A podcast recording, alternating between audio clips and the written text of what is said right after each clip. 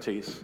I remember at Easter how the TV companies, okay, BBC, ITV, showed Christian films or Christian based stories on missionaries or other great examples of people of faith. In advance, I checked out this Easter's program, which listed the Prince of Egypt alongside the sound of music, Harry Potter, the Da Vinci Code, and not forgetting that Easter classic, Chitty Chitty Bang Bang. Somewhere, Easter from Kings got a showing. Times have changed. We now see all kinds of spirituality or programs about near death experiences. I read about someone who, after being struck by lightning, a man meets a being of light who grants forgiveness for a lifetime of violence. In full cardiac arrest, on the operating table, a school teacher travels down a long tunnel to a place filled up with love and beautiful white light. And Elvis Presley takes her by the hand. Mm. Many of these people were changed forever by things they experienced. They had touched eternity, or so they thought and believed. And life on this earth could never be the same again. Now, we all wonder about life after death, don't we? It's natural to think about it sooner or later because we're all going to die. That much is certain. I'm aware of a 48 year old businessman who told me about a friend who asked him, Have you smelled the first shovel of dirt from your grave yet? Indeed, he has. With calm certainty, he told me that sooner or later he was going to die of cancer. Twice it had come to him, twice he had beaten it, but the third time might not be so lucky. Death, the last enemy. Death is truly the last enemy of the people of God. That's not my word. That's what the Bible says in 1 Corinthians 15, verse 26. We can beat many other enemies, but death always wins in the end. We can put it off, dress it up, delay it, or deny it, but to no avail. It is appointed unto man once to die, says the Bible, and no one will escape that appointment. I'm aware of someone else who said, This year has been the most difficult in my life. His aged father died. His daughter in law died of cancer. Then last September, his wife of 44 years died of a brain tumor after two years of illness. He openly shared his personal journey through pain and suffering. But it is so hard he said. In the end, his wife didn't even recognize him.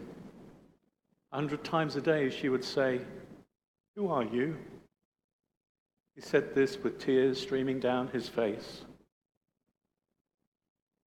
Jesus wept too.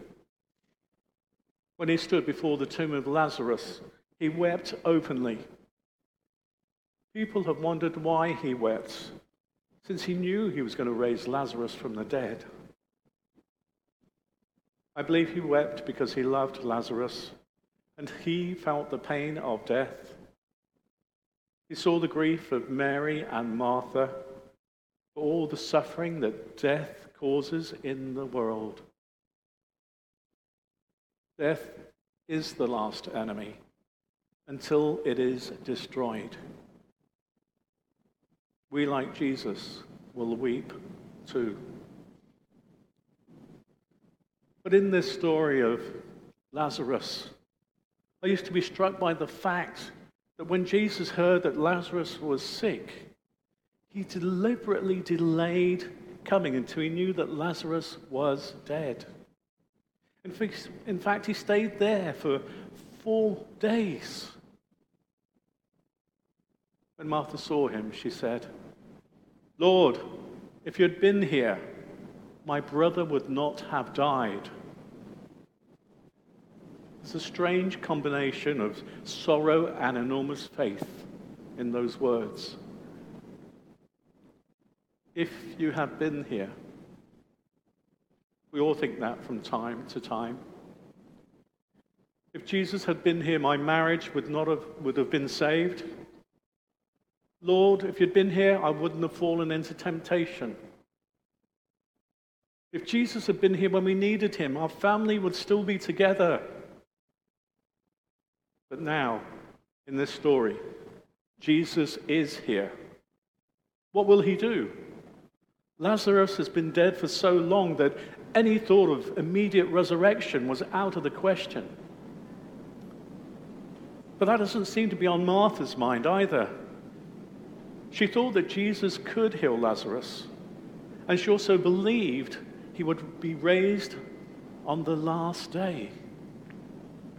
It apparently never occurred to her that Jesus could raise Lazarus then and there. It is against that backdrop that Jesus said to Martha those famous words that have been quoted at millions of gravesides ever since I am the resurrection and life. He who believes in me will live, even though he dies. And whoever lives and believes in me will never die. Do you believe this? These words have been a light and a hope to the people of God for over 2,000 years. We quote them because they express the deepest faith in Jesus Christ. I've always thought these verses were a little bit mysterious because Jesus seemed to contradict himself. In one place, he says, A man will live even though he dies. And then he immediately says that if a man believes in him, he will never die. How is it that you can die and not die at the same time? Is there a kind of death that is not really death at all? Is that what Jesus means? Let's consider each phrase separately to carefully understand what Jesus is saying to us this Easter Sunday. He is the master of death in all forms. I am the resurrection and the life. Notice how personal this is. He doesn't say, I bring resurrection and life. No, he says, but rather, I am the resurrection and the life. In the presence of Jesus, death is no longer death. It is something else entirely.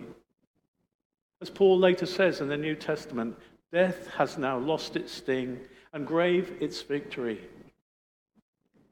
How can that be? The answer seems to be that death has been transformed by Jesus himself. You see, our Lord often used the word sleep to describe death.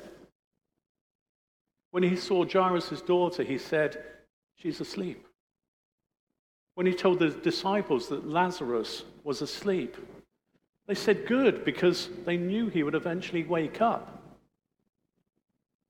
Sleep is natural and normal, which is why no one calls the paramedics when you lie down to take a nap.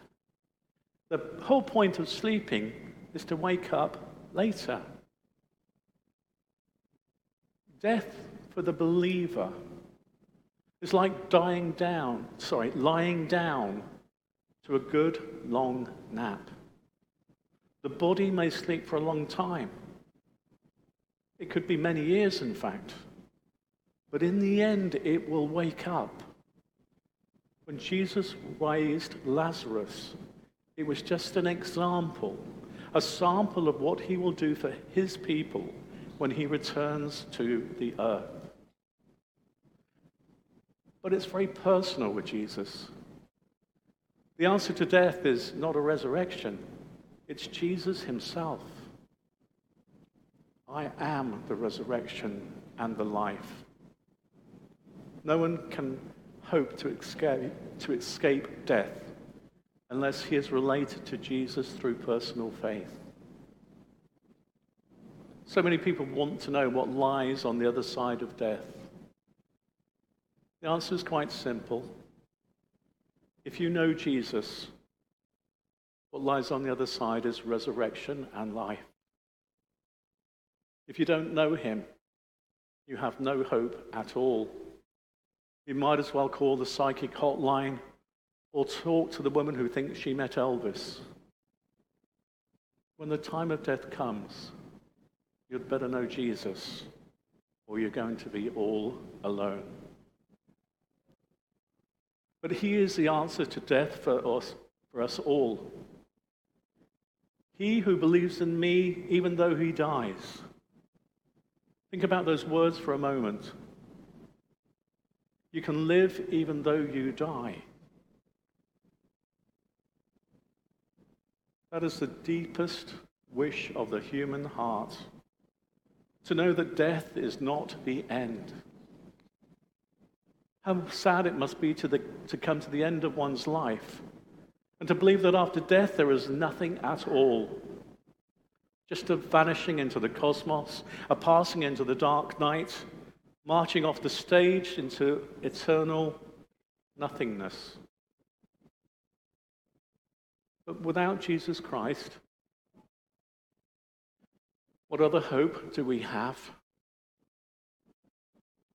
Over the last 15 years, I've conducted funerals for all kinds of people.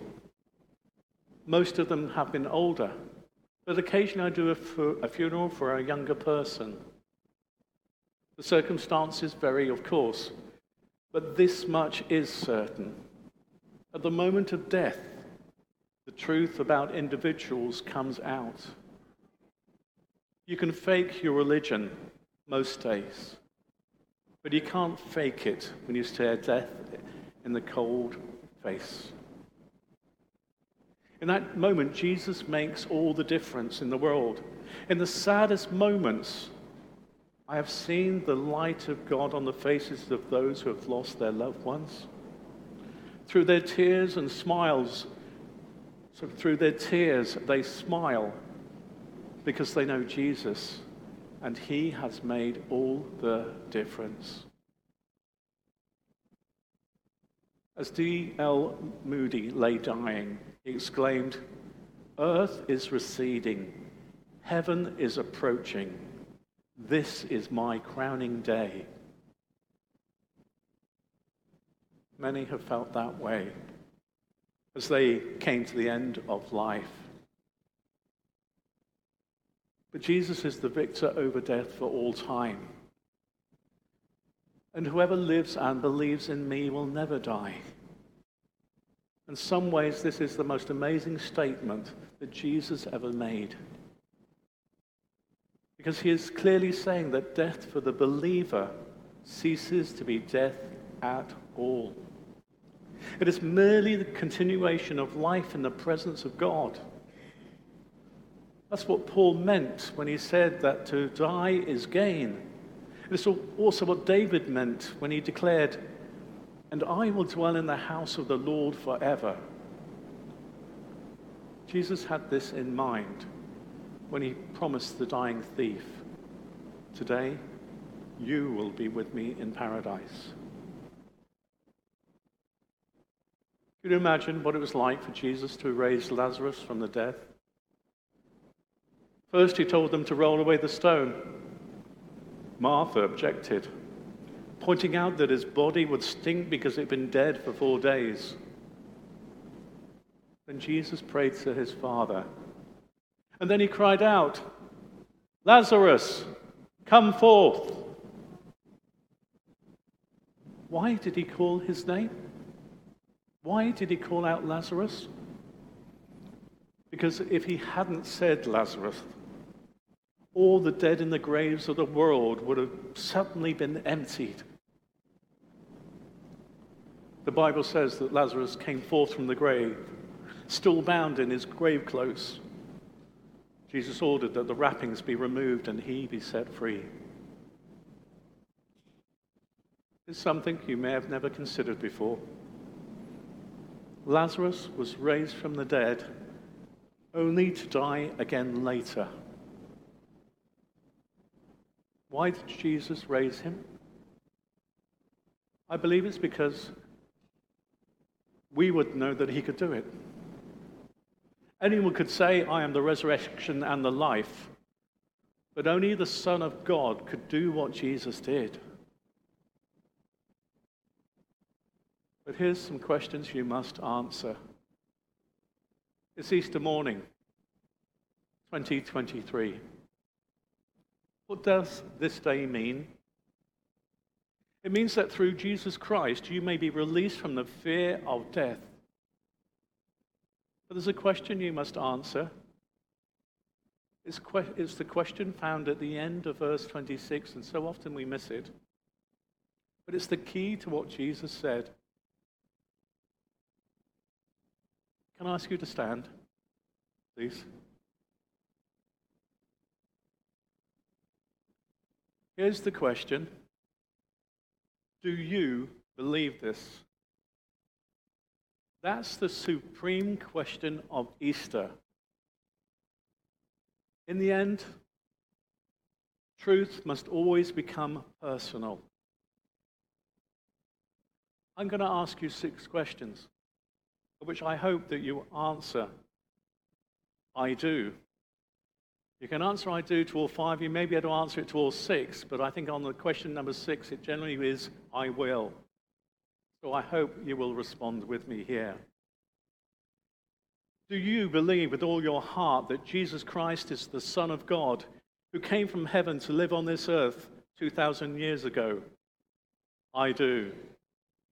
Do you believe that when he died on the cross, he died in your place, bearing your punishment and paying for your sins? Do you believe that on Easter morning, he literally, physically, bodily rose from the dead, never to die again? Do you believe that Jesus is now seated at the right hand of God the Father? I do. Do you believe that Jesus is truly the resurrection and the life, and that he is able to remove the terror of death for those who trust him? Are you willing to stake your life on your answers to the first five questions.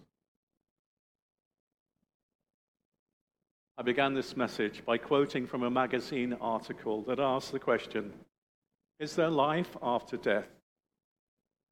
In some ways, you can't blame the people of the world for looking to near death experiences to answer that question. If you don't know Jesus, you will grasp at any straw. But if you know him, you don't need to worry about those things. We don't need the word of people who nearly died when we have the word from someone who died on Friday and came back to life on Sunday morning. Can I hear an amen? amen? His word can be trusted. And he said, I am the resurrection and the life. The man spoke about the last minutes of his wife's death. As he held her in his arms, she breathed a, sh- a few short breaths and was gone. I held her in my arms until Jesus came and took her away in his arms, he said. There's an old gospel song called Since Jesus Came Into My Heart. One of the verses contains this phrase There's a light in the valley of death now for me since Jesus came into my heart.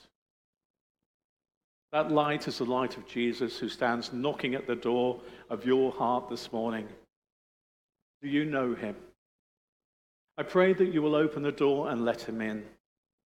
You will never regret that decision. And when death finally comes, it won't be death at all, but an entrance into everlasting life. May God grant you grace to believe and make you restless until you find your rest in Him. Amen.